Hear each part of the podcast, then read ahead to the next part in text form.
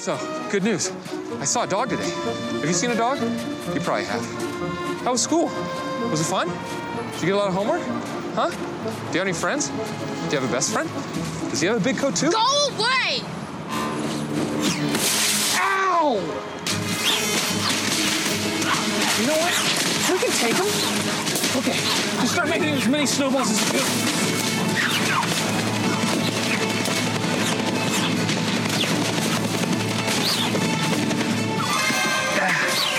You ready? Let's go.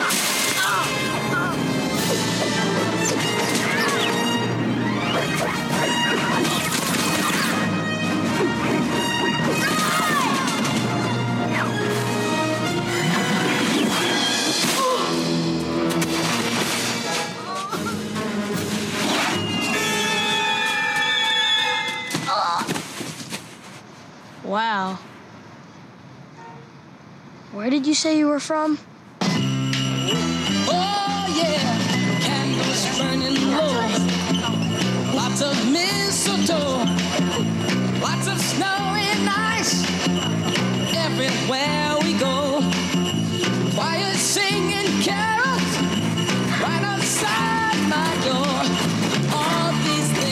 What would you like to do? I see I got some ideas. I'm such a happy individual. The moment that you Just, just reach out in front of you and, and, and take a sip. I wanna go play Don't look. hide and seek. I wanna go and bounce the moon just like a toy. It tastes like a crappy cup of coffee. You and I are It is just a crappy like cup of coffee. top No, it's the world's best cup of coffee. running across the trick is to not get your arms caught in the door. Picking up also, lots of never close your eyes, forget-me-nots. because then you'll get sick. Okay, make when me you feel feel so comfortable, young. you just jump in. You make me feel there are songs to be sung, bells to be rung, Wait, wait, wait, wait, wait, and a wonderful one more, one more. to Now be look at the size of this one. And even when I'm old and gray, I'm gonna feel the way I do Come with me. today. Watch out. Yellow ones Cause you make me feel so young. You make me feel so young. You make That's me feel one. there are songs to be sung, bells to be rung, wonderful fling to be flung. I need to tell you something. I know, Eddie, there's something I have to tell you right now.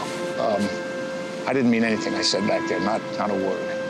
I know you may be a little um, um, uh, chemically imbalanced, but you've been right about a lot of things. I, I don't want you to leave. You're my son, and I love you.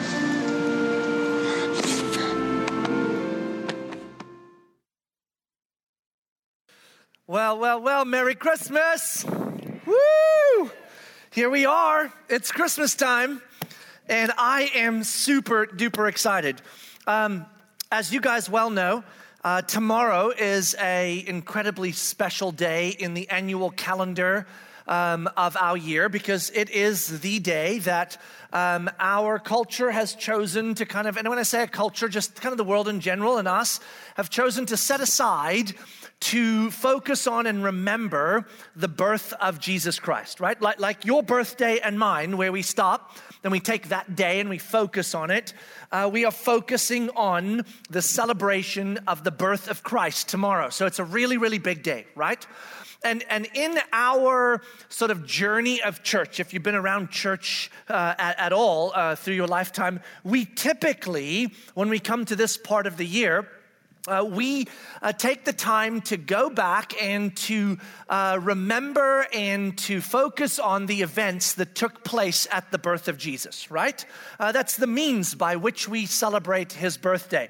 And even tonight, as we gather up here, we gather up to prepare our hearts and our minds for the day tomorrow. We come together on a Saturday evening before Christmas uh, or on Christmas Eve, whatever day it falls on, uh, to kind of set ourselves right and be ready in the midst of all the distractions and realities to be able to spend some of our time actually focused on and actually celebrating the birth of Christ. And so the events of his birth are certainly one uh, really helpful way to do it. But, but it is a little strange when I think about it that that is the primary and often the exclusive way that we celebrate his birthday. Because it's not really how we do our birthdays, is it?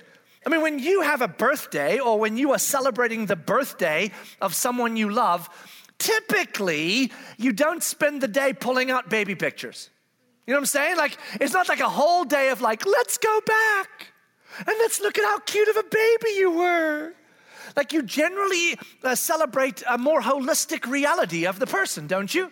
I mean, you, you're certainly glad they were born, and, and you might talk about their birthday a little bit, but really what you're saying when you celebrate a birthday is that I'm celebrating the fact that you were born. And the way I'm celebrating that is by looking at the implications of your birth to me.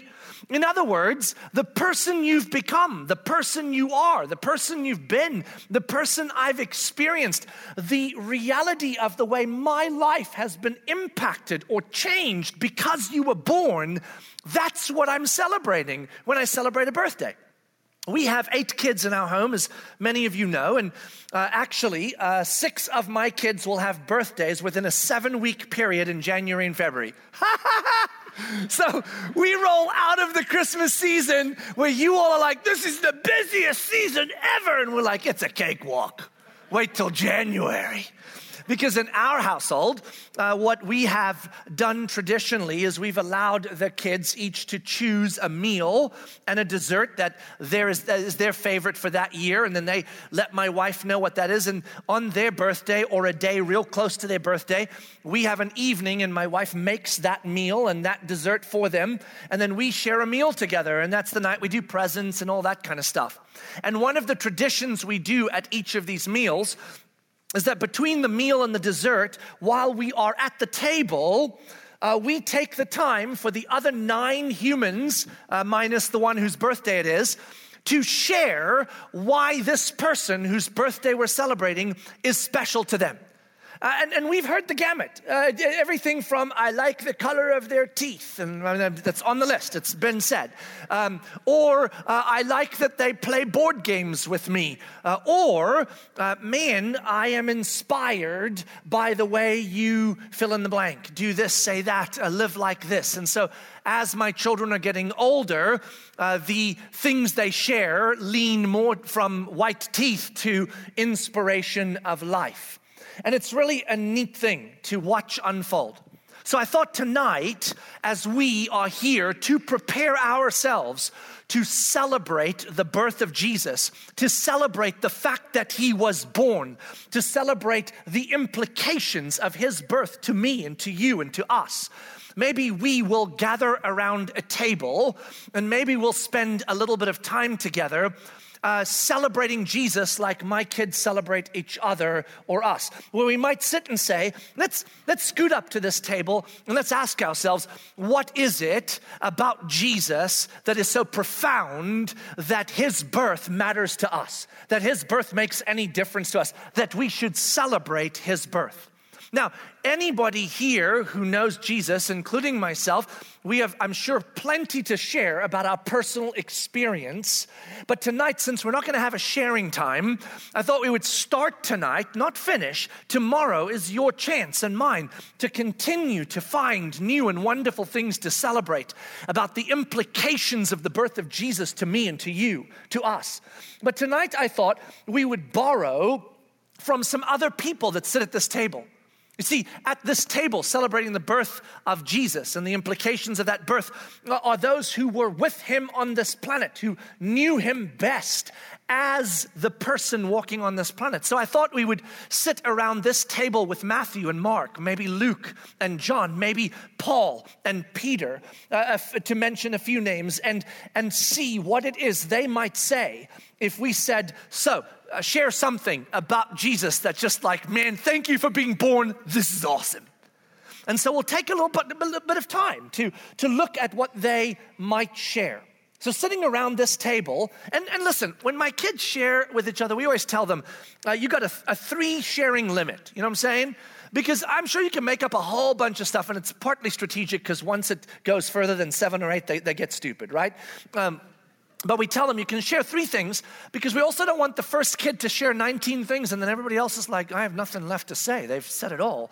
And so, in, in many ways, I could have an unlimited list of things that these folks would share, but I've just picked a few just to start stirring us toward kind of going, oh, that's right. This is why we celebrate him. This is why we celebrate his birthday. This is why him being born is a super big deal, right?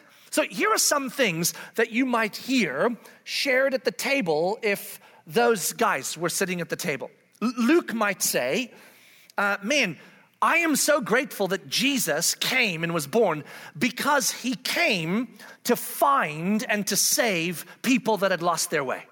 He came to seek and save the lost. What, what an incredible thing that Jesus came to find those of us that had lost our way and to rescue us, to save us. That's a big deal. That's a, worthy of celebration, right? Thank you, Jesus, for being born. That's a big deal. Mark might then say, Man, I, I'm just grateful that Jesus came to serve and not to be served. He had every reason to come to be served, to come to bring us into submission, to, to subdue us. But instead, he came to serve us instead of demanding that we serve him. Man, I'm grateful for that. And that's quite a thing that Jesus would come to serve us. Maybe Several of these guys uh, might say, you know, it's an extraordinary thing that in coming to serve us, he didn't just come serve us like, how can I help? He actually came to die for us because our dysfunction, our sin, there was a cost to that sin, and that cost was death. And he came to pay for that sin by dying for us so that we wouldn't have to pay. Can we just pause for a second? That's a big deal. That's a big deal. Like if we're the other people at the table, we ought to be going like, "Whoa, good one. Good good one, Mark." Wow, that's a big deal. Wait, wait, wait, wait. John then might pipe up and say, Hold on, hold on, I got one. Man, when he came, he came to give us an abundant life. John actually wrote that down in the Bible. So, in other words, a life that is bigger, that is more, that is better than the one we had. Now, when we fully grasp what that means as we encounter and realize Jesus in the scriptures, we'll realize it wasn't just a better life than a decent one. We had a terrible life and He gave us an awesome one, but, but it's an abundant one nonetheless. He came to give us what? An abundant life. Doesn't that sound awesome? Don't you want someone born who's gonna come give us abundant life? And Then maybe um, Paul might pipe up then and say, I, I got one for you. He came to set us free. Like he set us free. We were not free, and he made us free. I can almost hear Paul at the table, like almost shouting it, you know? He came to make us free. He wrote in Galatians 5 1, he, it, is, it is for freedom that he set you free. Did he set you free so you could be his little army, his little servants, his little children, so he could fulfill his parenthood dreams? No, he set us free so we could be. Gosh, there's three of you that got that. That's good. That's good. Think about what I'm saying. He set you free with no agenda of his own, just so you can be free. That's a big deal. We have one who came, who just came to set us free. That's why he came. Uh, John might pipe up again and say, He came to show us the Father to show us a vision of who God was, because he was God in the flesh. Before that, God was mysterious, distant, a, a fire by night, a pillar by day, a burning bush. And when Jesus showed up, he said, If you know me, you know the Father. If you see me, you see the Father. Like we know God in proximity in a way we could never have imagined but for the birth of Jesus. That's a really big deal. John might also say he also came to proclaim truth to us. Doesn't sound like that big of a thing until we realize that we were a people before we knew truth, that at best, whatever truth we found was distorted by us and by our filters and by our, our sin. But Jesus came to bring us the actual truth. And what does truth do? This is just kind of a, a standard statement, a fact. Truth sets you free. So, no truth, no freedom. He came to set us free, but he came to proclaim the truth that would also set us free. There's a lot of free in this, isn't there? Does it sound like a big deal that he was born? Yes, it sounds like a big deal. How about this one? Maybe all of them pipe up on this one simultaneously and they all kind of look at each other like, oh, uh, jinx. He came to destroy death and darkness. You guys seem awfully excited about that. You and I were slaves of death and darkness, captivated and consumed by it, children of wrath, children of darkness. And he came to destroy that which held us captive and give us life and light and freedom. That's a big deal. That's a big deal. And that's worthy of every minute tomorrow just going, So glad you were born. So glad you were born. And then maybe Paul, I mean, sorry, Peter, Peter might pipe up and, and say, You know, you know, he came to bring us a new way, to show us a new way, to give us a new way. Something new, a brand new way of, of thinking, of living, of, uh, of experiencing, of having a brand new way. See, when I say that too, it sounds like a little thing. You know, I had a way, it was okay, but he gave me a new one. Trouble is, the way we had wasn't just like, ah, okay. It was a terrible, deadly, horrid way. And he came and gave us an utterly new way. It's actually in this little thing, this new way that he brought, where we often run into the confusion that we experience or, or, or think when it comes to Jesus. Those of us that are, are, are followers of Jesus and, and those of us that are not, we both have similar confusion in this way. I, I think many of us experience Jesus a lot of times as this person who comes, brings what we might call religion. And, and what's going to happen if you encounter Jesus, what's going to happen uh, if, if you start following Jesus, is that inevitably, more and more, you're going to do less and less of what you like to do, and you're going to have to do more and more of what you don't like to do. Can we just own that for a second? Like, isn't that how it feels sometimes? Oh, following Jesus, there's gonna be a lot, a lot of rules, a lot of stuff I gotta do, and then I gotta do those things, and then there's all the stuff I like doing, and how many of them is he gonna say I can't do? But then you read this list and you're like, man, it, it, sounds weird, doesn't it? It doesn't sound like it aligns real well. That Jesus would come to set us free, to save us, to pay for us, to, to, to give us abundant life, and to burden us with a bunch of things we have to do, and to steal from us all the wonderful things we want to do. The reason I think we feel that way a lot is because when we first encounter Jesus and his way, his way is nothing like our way and his way at first, when we first encounter it, seems awfully weird. In fact, it seems to take and violate some of our way because the things that are our way that we don't even know are bad for us, we love those things. They feel like they are safe and self preserving and, and the things that give us survival and life. Let me explain. What do I mean? Let's start with what is the way of Jesus that at this table of celebration we say, I'm glad you're born, not just because you came to do all those things, but because what you brought with you is a life, a light, a freedom that I want. What is the way of Jesus? What does he embody? This kingdom he brings, what is it? Well, it's described in scripture, actually. It is. These same guys at this table, they'll tell you Listen to this. This is, this is the way of Jesus. So the Bible says uh, God is love. You with me so far? God is love. Jesus, who is God, is love. So the question becomes what is? That's good. That's good. What is love? Because if God is love, what is love? Well, it turns out God bothered to write it down and tell us exactly what love is. And listen to what he writes about what love is. This is found in 1 Corinthians chapter 13. Listen to this now, okay? Love is patient, love is kind, Love does not envy or boast. It is not arrogant or rude. It does not insist on its own way. It is not irritable or resentful. Okay, so let's just go here for a second, okay?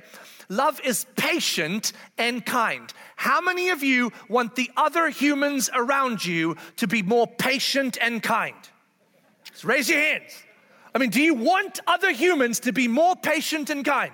Anybody? If you're here and you're like, nah, man, I like them impatient and unkind, go shopping. You'll have a blast tonight because everybody out there is impatient and unkind.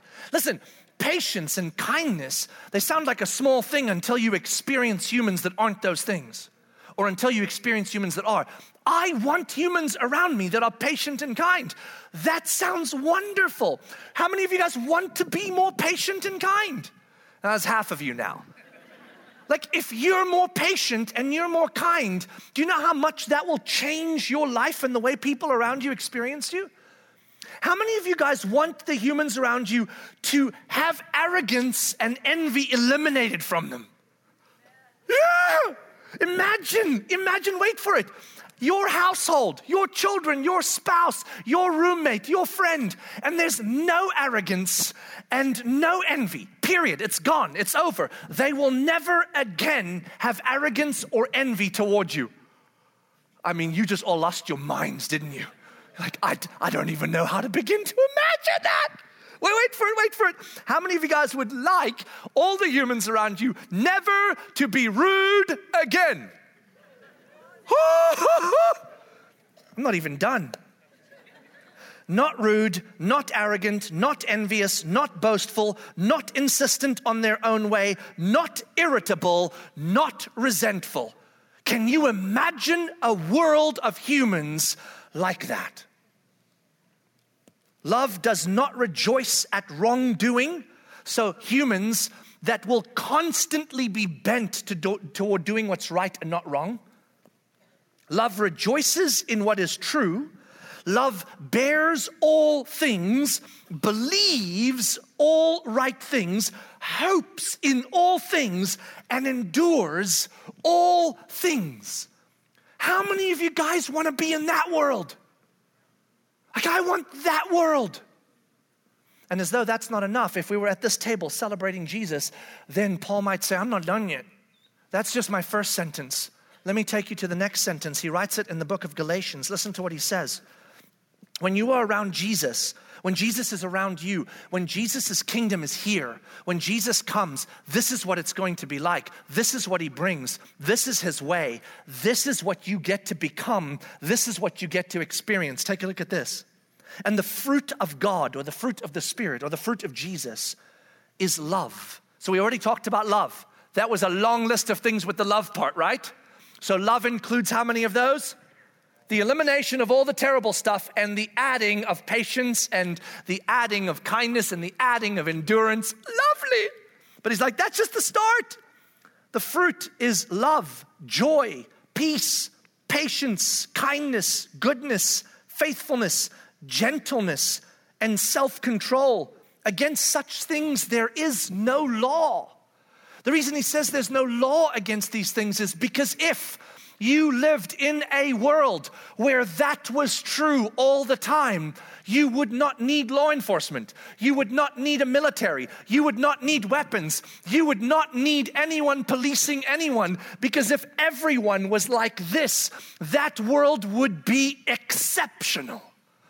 It would be what I might call the abundant life. This is who Jesus is. This is the kingdom he's bringing. When he was born, this became our new reality as our inevitable end. See, when we talk about Jesus coming to give us eternal life, because you might think we should celebrate that. That's the big one, right? He came to die so we could go to heaven. Yes, absolutely, but you can't divorce the eternal life of the future to the eternal life that we start experiencing now. Because what eternal life is, is simply this that He brought to us the joy and wonder that we can be part of a kingdom when we leave this planet that embodies all of the things we just read. that everything that is part of our way and our kingdom will be eliminated in that kingdom. No more strife, no more dissension, no more division, no more death, no more suffering, none of it. Why? Because these things are that kingdom. In the same way, if Jesus wasn't born, and if we don't follow Jesus, then while we are here, we will remain in our way. And when we leave this planet, we will have the distinct horror of ending up in a world where the way of this world is at its height. And it is all the horror. So when he came, he came to give us a different way. And then he empowers us by his spirit because he came to find and rescue those of us that had lost our way. He empowers us with His Spirit so that we can, over time, transform more and more into His likeness or His way. I am becoming a human more and more like what I just read, and less and less like what I once was as part of this world. And just in case you're like, well, how bad was it, Renault? Our way. Uh, actually, Paul wrote that down right before he wrote God's way down, just as a quick little thing so that tomorrow you might celebrate a little bit more what was once yours that Jesus saved you from. Listen to this. Here is the way of our world, and you'll recognize it very quickly immorality, impurity, sensuality, idolatry, sorcery, enmity, strife, jealousy, anger, rivalries, divisions, dissensions, envy, drunkenness, and hatred. And you're like, that, that's not how I feel. Do you have a boss? Have you talked about your boss lately? Mm, division, dissension, envy, rivalry. Do you have employees? Have you talked about them lately? Do you have a spouse? Have you talked about your spouse lately to your friends? I'm sure that went really well.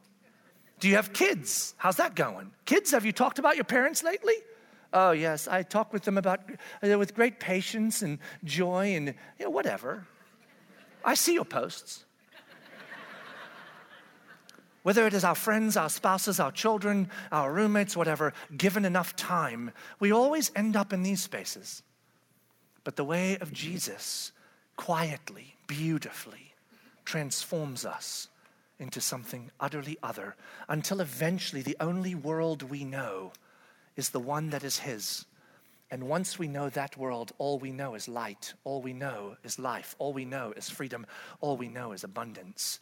Because even when you just hear the words, you feel it, don't you? See, it's like that movie in Elf, isn't it? They all encountered Elf at first and they were like, You weird?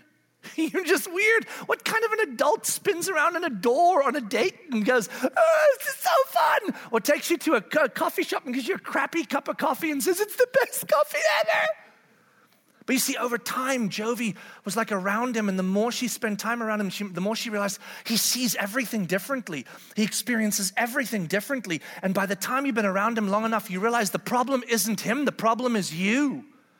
The little boy was like, I don't want anything to do with this crazy dude in a green elf suit until he realized that he had magical powers with snowballs. And then he's like, Are you really from the North Pole? And he's like, I told you I was. And then they jump on mattresses together, and the entire world changes. And the dad, the dad that wanted nothing to do with him, when he came awake, what did he say? You might be chemically imbalanced, but man, whatever this is that you are, I want that. Listen, that's just a movie with just an elf who can't actually do anything. We have a God who came that's super weird, I'll give you that. His way is super weird, and when you first encounter it, because you have a way and I have a way, uh, at first you're like, nah, nah, nah, nah, thank you. But the longer you spend around Jesus, and the longer you spend around His way, the more you come awake and say, if this is the weird you are, then this is the weird I want. Because the world I live in, I'm tired of. Aren't you tired of dissension and division and anger and strife and malice and immorality and idolatry and not other people's, yours? Don't be going like, oh, the world's immoral as all get out. So are you. Yeah, the world has idols everywhere. So do I.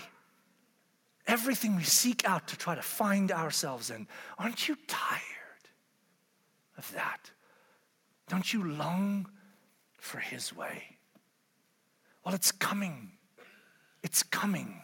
If you know and follow Jesus, it's coming. And tomorrow we celebrate the fact that he was born and brought with him his kingdom and his way that will now become our kingdom and our way if we know and follow Jesus. So if you're here and you know and follow Jesus, I hope tomorrow is a day filled with a constant stirring in you, reminder of you of what you are now the recipient of. An inevitable end for you, if you know and follow Jesus, is that you are going to become more like this on this planet. And when you leave this planet, you are going to realize the fullness of everything I just described as his kingdom, with the absence of everything that is ours. It will be unimaginable. No more death, no more darkness, no more bondage. You should tomorrow thank God that he was born every second of, every, of, of the day tomorrow. Thank God every day that he was born. Tell him, like you're around the table, I, have got one more thing to tell you. You're awesome for this. I'm so glad you were born. Because if he wasn't, you'd be dead. And if you're here and you, and you don't know Jesus yet, hey man, it's, it's complicated. I get it. The church is weird. We behave badly. Christians are weird, they behave badly. And we're lots about rules and lots about doing things right and wrong. And I'm sure you've kind of gone, I, I don't want much to do with Jesus because he seems like a, a, a new religious burden. I'm sorry, but that's not the Jesus of the Bible. The Jesus of the Bible brings with him a kingdom that will change everything about your life in every way. And I hope for you that tomorrow will be a day that you will start asking yourself, man, if this guy on the stage is even half right, it's probably worth exploring this dude, Jesus. Because if he is half of what he just described, and his kingdom sounds half like that, that's the kind of weird I want. Because that's the kind of weird our souls have longed for forever. Tomorrow is the birthday of Jesus. And when he came, he came with his kingdom and he brought it to us. And he opened our eyes, like in the little elf movie, and we saw when we shouldn't have. Tomorrow, he's worthy of every bit of celebration, isn't he? It's his stinking birthday, and we should celebrate him in every possible way because his birth changed everything. Pray with me. God, whew, we haven't even scratched the surface on what extraordinary realities it is that you were born and all that you came to do for us, to be for us, to change for us, to shape for us, and all that you are doing for us, being for us, changing for us, and shaping for us. God, for those of us that know and follow you, may, may tonight, may tomorrow just be a day where we find ourselves constantly back at the table, coming up with more things, more reasons to just say thanks for being born. And for those here that might not yet know you, God, would you begin in your beautiful way to stir in their souls the whisper that says, I came to find you. I came to save you. I came to give you life. I came to change your way and show you a way that is freedom. Stir in them curiosity as you once did in us and bring them to yourself. God, we love you. We're so grateful for you. We're so glad you were born. Happy birthday. We love you. Amen.